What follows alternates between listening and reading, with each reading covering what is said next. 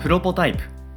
この番組は音声編集システムへの100の新機能リリースまでの過程をお届けする開発連動型ポッドキャストになるはずだった番組ですがなぜか開発は一つも進みません気がつけばプロトタイプ開発を得意とするドットの実験レポート的トークに今日も進捗は順調です今日はドットの採用基準の話ですけれどもドットのねうん採用基準、はいこれまでもいろいろお話してきました ね話が本当尽きないなーっていつも思うんですけど毎回新しい気づきがあって僕は結構好きなテーマですけども今回はどんな切り口になるんでしょうかあのー前にエアプロ面接やってるよみたいな話をしたじゃないですか。はいはいペアプロ面接ペアプロ面接あの初めての方にちょっと簡単に教えていただけますか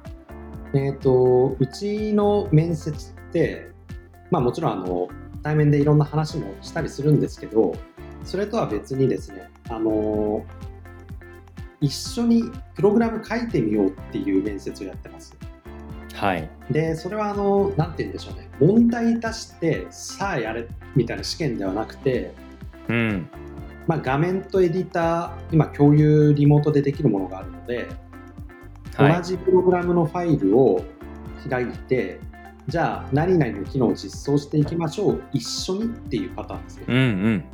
はいで、まあ、あの業務で課題に直面した時の対応方法とか、その時のコミュニケーションとかを見るんですけど、うんうんまあ、そうするとあの、もちろん技術面も分かりますし、うんはい技術的に詰まった時にどんなアプローチを取るのかっていうそのマッチングのところも見れるので、いやーいいですよねまあ、ミスマッチを減らしていくっていうところでうんなんかできるってことも大事ですけどできないっていう時の立ち振る舞いっていうのはある種その人の底力を見せてもらえるうんすごいいい機会だなと思ってこれまでも話聞いてましたけれどもそうなんですよそんなペアプロ面接はいはいについえてーペアプロ面接の話じゃ今回実はなくてはいはい今あのコミュニケーション見るとかっていう話をしたじゃんはい今日そうですのね話はそこですねほうほうほうこのペアプロ面接っていうのをやる前はいドットの採用基準って実は一つしかなくてうんいいやつかどうか いや本当にこれからだったんですうんうんうんで、まあ、あのうちの会社、イラストレーターとか、はいイラストレーターなのか漫画家なのか、最近なんかアニメーションも作ったりしてるから、一体何なんだっていうところありますけれども、すごい多彩ですね。まあ、プログラマーじゃないメンバーも、うんえー2人かな、今、うん。いますと。で、そこはもういいやつかどうかっていう、そこが本当だったんですけど、はい。じゃあ、あのドットが、そのコミュニケーション面とか、いいやつかどうかっていうところを見るときに、もっとそこ掘り下げると、うんどういうコミュニケーションが我々は生としているのかっていう、はい。そこを、あのー今、ドット、このエピソードが再生される頃には、多分15人になっているんですよ。はい。15人。はい。誰も辞めていなければ。誰も辞めてなければ。 15、あるいはもしかしたら16になってる可能性もあるんですけど、 うん。その辺見るときにやっぱりあの人となりというか、いいやつかどうかっていうところはもちろん見てるんですね。うん。で、さっきあのペアプロ面接をしてるときに、はい。詰まった時のコミュニケーションを見るみたいなことを言ったんですけどはい。おっしゃってました。ペアプロ面接ってやっぱ緊張するんでうん。大体みんな普段だったらできるけどなんかちょっと慌てちゃって、ここどうしようみたいになっちゃうですね、うん。でもそういう、まあ、あの極限状態までは言いませんよ極限状態までは言いませんけど、それに近いような時って結構本質が見えるじゃないですか見えちゃいますよね。うん。 だからあの受ける側としたらもうたまったもんじゃないと思うんですけどはい。でもその時のコミュニケーションとしてうん。あのー結構今までやってきた人の中でうちの採用されてるメンバーとかっていうのは困った時にうん。素直になれるっていう人がおおーそれはどういう素直さなんでしょうかそうですねそこの部分あの基本的にペアアップの面接とかの時って詰まった子は、あのググらないでくださいってやってます。はあググらないはい、プログラマーの方がググらないなんてことあるんですかみたいないや実際それで書くのってまあ、はいプロダクト完成させるって意味では無理ですけど、うなんでんそういうふうにしてるかっていうとそのどこに困ってるかっていうところうをん口に出してくはいうんでそれを伝えてください。で、うんあの今回は正解を書かなくてよくて、うんアルゴリズム的な考え方なので、はいまあ、こういうメソッドがあったとしてとか、うんうんもっと言ってしまうとあの架空のプログラミング言語、まあ、ここはこういう体でっていう、それでうん OK ですよその代わり困うんっなたるこほとをど口に出してくださいねっていうので、まあ、ただあのあー書きながら喋りながらっていうのはちょっと難しいので一回困った時にここ詰まってますっていうのをはい言ってもらったり、まああのうん自分の頭の中で考えちゃってる人には今何困ってますかみたいなの聞いたりするんですけどうんその時になんかあのなんて言うんでしょうねやっぱり分からないものを分からないっていうのって自分の評価が出るんじゃないかみたいなうんうんので言わなかったりする人もいるんですよ。うんいやー不安ですよねましてや面接ですからでまあなんかうちの採用されてるメンバーでこれ受けて入った人たちっていうのは共通するのは分からないところをもう分からないと認めて、うんうんで、えーどう分からないのかっていうのをはい話してる人たちなんですよはいはいはいだから変なプライドがないうんでそれってあのプログラミングだけじゃなくてそれ以外のところでも、うちのメンバーって基本的には素直だなと思ってるんですよねはいそういうところがなんかうちの判断基準の一つで素直っていううのが、ん、なるほどな、まあ、結果素直っていうものがいいやつっていう風に映ってたのかもしれないですけどいいやつっていうことを因数分解すると、まあ、その中の一つがやっぱり素直さっていうこういう特質だっていうことなんですかね。そうなんですよあのうん、面接とかってまあこの年になると誰しもが一度や二度は絶対受けてみたわけですけど、やりますよ。うん、その時に、まあ、人間性とか性格とか見られるじゃないですか。うん、で僕らはそういうところを逆に見る立場だったりするんですけどはい。なんかそこがあの明確な判断基準っていうのを考えられてないのは不誠実だなっていうのを感じうて、ん、でまあ、素直とかあとあの、はい、攻撃的にならないっていうところはいはいはい。なんかあのうちの会社の役員の中園っていうのがいるんですけどはい、そいつ中園さが言っん。うたん、言葉で僕は大好きな言葉があって。はい。あの昔がん会社は学校じゃねえんだよみたいな言葉がちょっとバズった時があったじゃないですかうんうんうん、ありそそう。れの話になった時にドットを彼が表現したのがうん。俺たちは仲良しこよしでやってんだよなるほどなと思ってそれだなと僕は思っていて、え表現のテンションは、はいあのしがここは学校じゃねえんだよっていうてはいトーンでそうです俺たちは仲良し小良しでやってんだよってそうですいやもう僕はうちのメンバーみんな大好きなんですけど中園のその言葉っていうのは12、うん年前の言葉なんですよずっと残ってたいやーいいなーなんか役役員がね、はいその目線で社員との関わり関係性を楽しんでるからこそうんその楽しみに亀裂を入れるようなやつは許し許さねえぞっていうそうですね。うんだから、なんかあんまり、うちの会社って、その、いわゆる上司からのうん、説教的なものってなくて、はい。まあ、フラットな立場に見られてるかどうかっていうのは、それは僕からは分かんないんですけど、うんうんうん。風通しはいいよなとは感じてるんですよ。うんうんうんなるほどですねでそれは多分あの採用のタイミングで昔はちょっとあの言語化はうまくできてなかったんですけど、うんまあ、あのスキル以外のところの、はいで素直で人はあまり攻撃しないような形、うんまあ、傷つけないところですね。なんか当たり前っちゃ当たり前なんですけど、うんその両方をちゃんと見ていくなっていうのは感じてる。うんなるほどですねいやーちょっとね僕はまだその自分の素直さレベルがドットレベルに達しているかどうかちょっとわからないので達してないあの前提でアドバイスをもらえたらなと思うんですけどその素直さってはい。なんかどういうふうに培えるものなのかなって思うんですよね。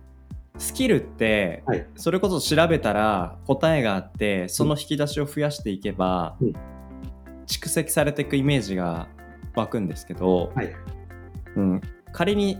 あの粗志崎が全然素直じゃなくて、はいうん、でもなんかドットのカルチャーいいなって思った時に、うんなんか素直さって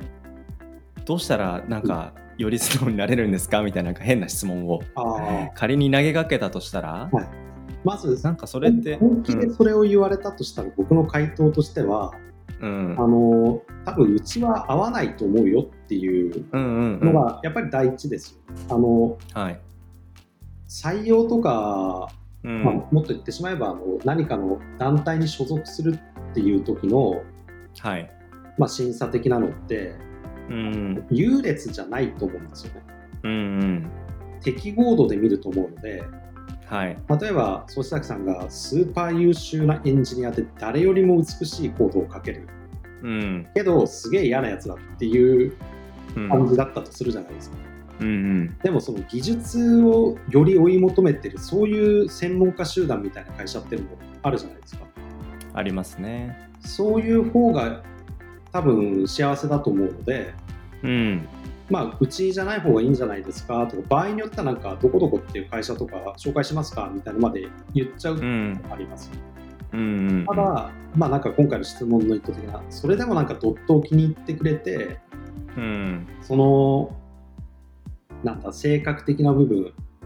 はどういすればいいかっていうところをうちの基準だけで言うんだったら、うんまとにかく、あのー攻撃しないしされないっていうそのところを強くしてほしい、うんうんう何んか誰か、まあ、プロジェクトで誰かのミスで、はいまあ、ちょっと全体に迷惑かかったっていう時にうん攻撃したくなっちゃうっていう時もあると思うんですけどそこは一回踏みとどまってくださいとうんでそうした方が結果的にあのプロジェクトはうまくいくっていう成功体験を積んでくださいっていうのがまず一つ目ですね。はいでもう一つが、えーその素直さっていうところで言うとうん何か自分がやっちゃった時に素直にそれを認められないっていうのは、それもある意味攻撃っていう言葉につながうるんので、なんかうこれんを認めちゃったら攻撃されるんじゃないかあ責めらーれるんじゃないかっていうのもあって素直になれないっていうのは一因としてあるので、そこはうんもう夫のカルチャー攻撃しないよっていうところを信じてもらって信じられるかっていううん自分ができないことをやらかしたことをさらけ出しても、この人たちは攻撃しないで建設的に考えてくれるっていうふうな信頼をできるっていう、うんそういうことになるかなと思いますね。なるほどですね。素直であると、うんえーやっぱり周囲からの支援というか助けみたいなところはより多く集まってうんくるんだろうなっていうふうに思うのはやっぱり分からないことを分かるふりをするとうん相手にやっぱり伝わってうんうんそれでも分からないふりをし続けるとこいつ嘘ついてるなってなるし、うんそういう人に対して周りが率先して手を差し伸べるってイメージってなかなか湧きづらいですよね。そうですねう。ーんであのもうこの間も話したんですけど僕この間「のび太と新恐竜」というドラえもんの映画を見てきたんですけど、のび太の素晴らしいところはやっぱどこまでもやっぱ素直だなって思うんですよ ね。まあ、そこに関して言うとですね、僕それは映画映画版ののび太だけだと思うんですよね。なるほどなるほど。原作ののび太はなかなかのクズですよ。 まあね、それはありますね。まあじゃあそこはちょっとまた別議論としつつも、まあまあ、映画の中で語られるやっぱ友情の背景には、のび太がどこまでもその周りの人たちがのび太をバカにしても、でも彼がこれはやったら面白いし、やりたい。けどなかなかうまくいかない。でも僕はこれをやるんだっていうふうに、まあ言う中で、でも弱さも見せる時もあるし、うん、でもその弱さを受け入れながらもそこに対して諦めをしない。だから浅井さんのそのお話にちょっと付け加えるとしたら素直さっていうことを受け入れてでもやっぱりその先に目指すやっぱ目標とすることに対してまあ前進していきたいというなんかそういう前向きな気持ちがあってその素直さを持ち合わせているとなお、うん、やっぱりチームとして組織として協力し合える関係性を、うん、生み出せるそういうお話なのかなっていう気はしますよね。うん、でもなんか自分自身のキャリア振り返ってると自分自身ずっと素直でいられたかっていう となかなか僕なんかはそうじゃなかった時もたくさんあるなっていうふうに思いますし、いや、うん佐々木さんのキャリアを考えたらね、うん、それは難しかったんじゃないかなっていう気も、あそれはどういう意味でそういうふうに見えるんでしょうかとか 言っていや、前職のお会社の名前とかを、うんうん、うこん、うなんかやっぱりイメージとしては、そうですね。やるあの僕自身僕自身やっぱりそのコンサルタントとしてのキャリアを歩んできた中でうんお客さんに不安を与えないみたいなことってやっぱりよくよく言われるんですよね。うんお客さんが不安だから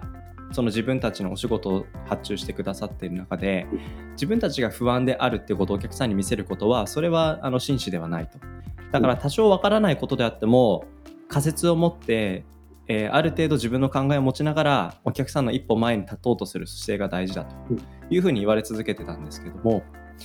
まああのその大切なその側面っていうのはやっぱり物事の中心でリーダーシップを取ってプロジェクトを前進していく上ではすごく大事な資質だなっていうふうに思う一方で、とはいえやっぱり自分のわからないところはハったりをかましてプロジェクトが中途半端に終わるよりはやっぱ専門の方に耳を傾けてうんあるべき姿っていうことをやっぱりきちんと形作っていかなければいけない。うん、そうなった時にじゃあそれを一番詳しく知ってる人にはだいと詳しく知ってる人は一体誰なのかでその人に気持ちよくその話を自分に教えてもらう、うんそういう関わり方っていうのは一体自分からどういう姿勢を見せることなのかここにおいてはやっぱり浅井さんのおっしゃった素直さってすごく重要だなって思うんですよね。そうですね、うんなんか今回は採用基準っていうような話で、うんどちらかっていうと内部向けのコミュニケーションん、って話でしたけど、また、はいそのお客さんと話す時とかはい外向きの話っていうのはちょっとまた違ったりもねいずれなんかしこますのね辺も話したいですね。うん、そうですね。でもやっぱこの辺りの話って本当言語化って難しいですね。本当に。うん、何回話しても言語化しきれた感じがしないけど、でもなんか今日はちょっと前回よりも少し進んだかなっていう気持ちで、一体いつまでこの話をし続けるんだって話ですけど、うブロッんク、系とかね、ゲームのパラメーターみたいに数値が出てるんですけど、優しさ5とか厳しさ。そうですね。うん、あとその優しさレベルも今日この瞬間話す浅井さんに対しては優しさレベル5でもいいけどうん次話す時は優しさレベル8ぐらい使わない とその状態の浅井さんはなんかなんか僕と関係を持ってくれないとかですね、うん、やっぱ人間っていうのは生ものなんでねそのあたりの観察っていう意味で言ってもやっぱり素直になって、まあ、感覚を開きながらうん今日この瞬間のこのプロジェクトでどういう立ち振る舞いをするかなんかそういうことを考えさせられる話かなっていう気がしますけどね。うんまあ我々もいつ何時その採用される側になるかもわからないですし、うんまあまあその職っていうことだけでなくやっぱ仕事をねはいあの発注いただくという立場で言えばいつもやっぱり採用されるとうんいう立場にいるわけですからなんかこの大切な立ち振る舞いみたいなところについてはねいろいろまた引き続き話をしていきたいかなというふうに思いますはいじゃあ今日はドットの採用基準の話素直さの大切さについてお話をしましたありがとうございましたありがとうございました。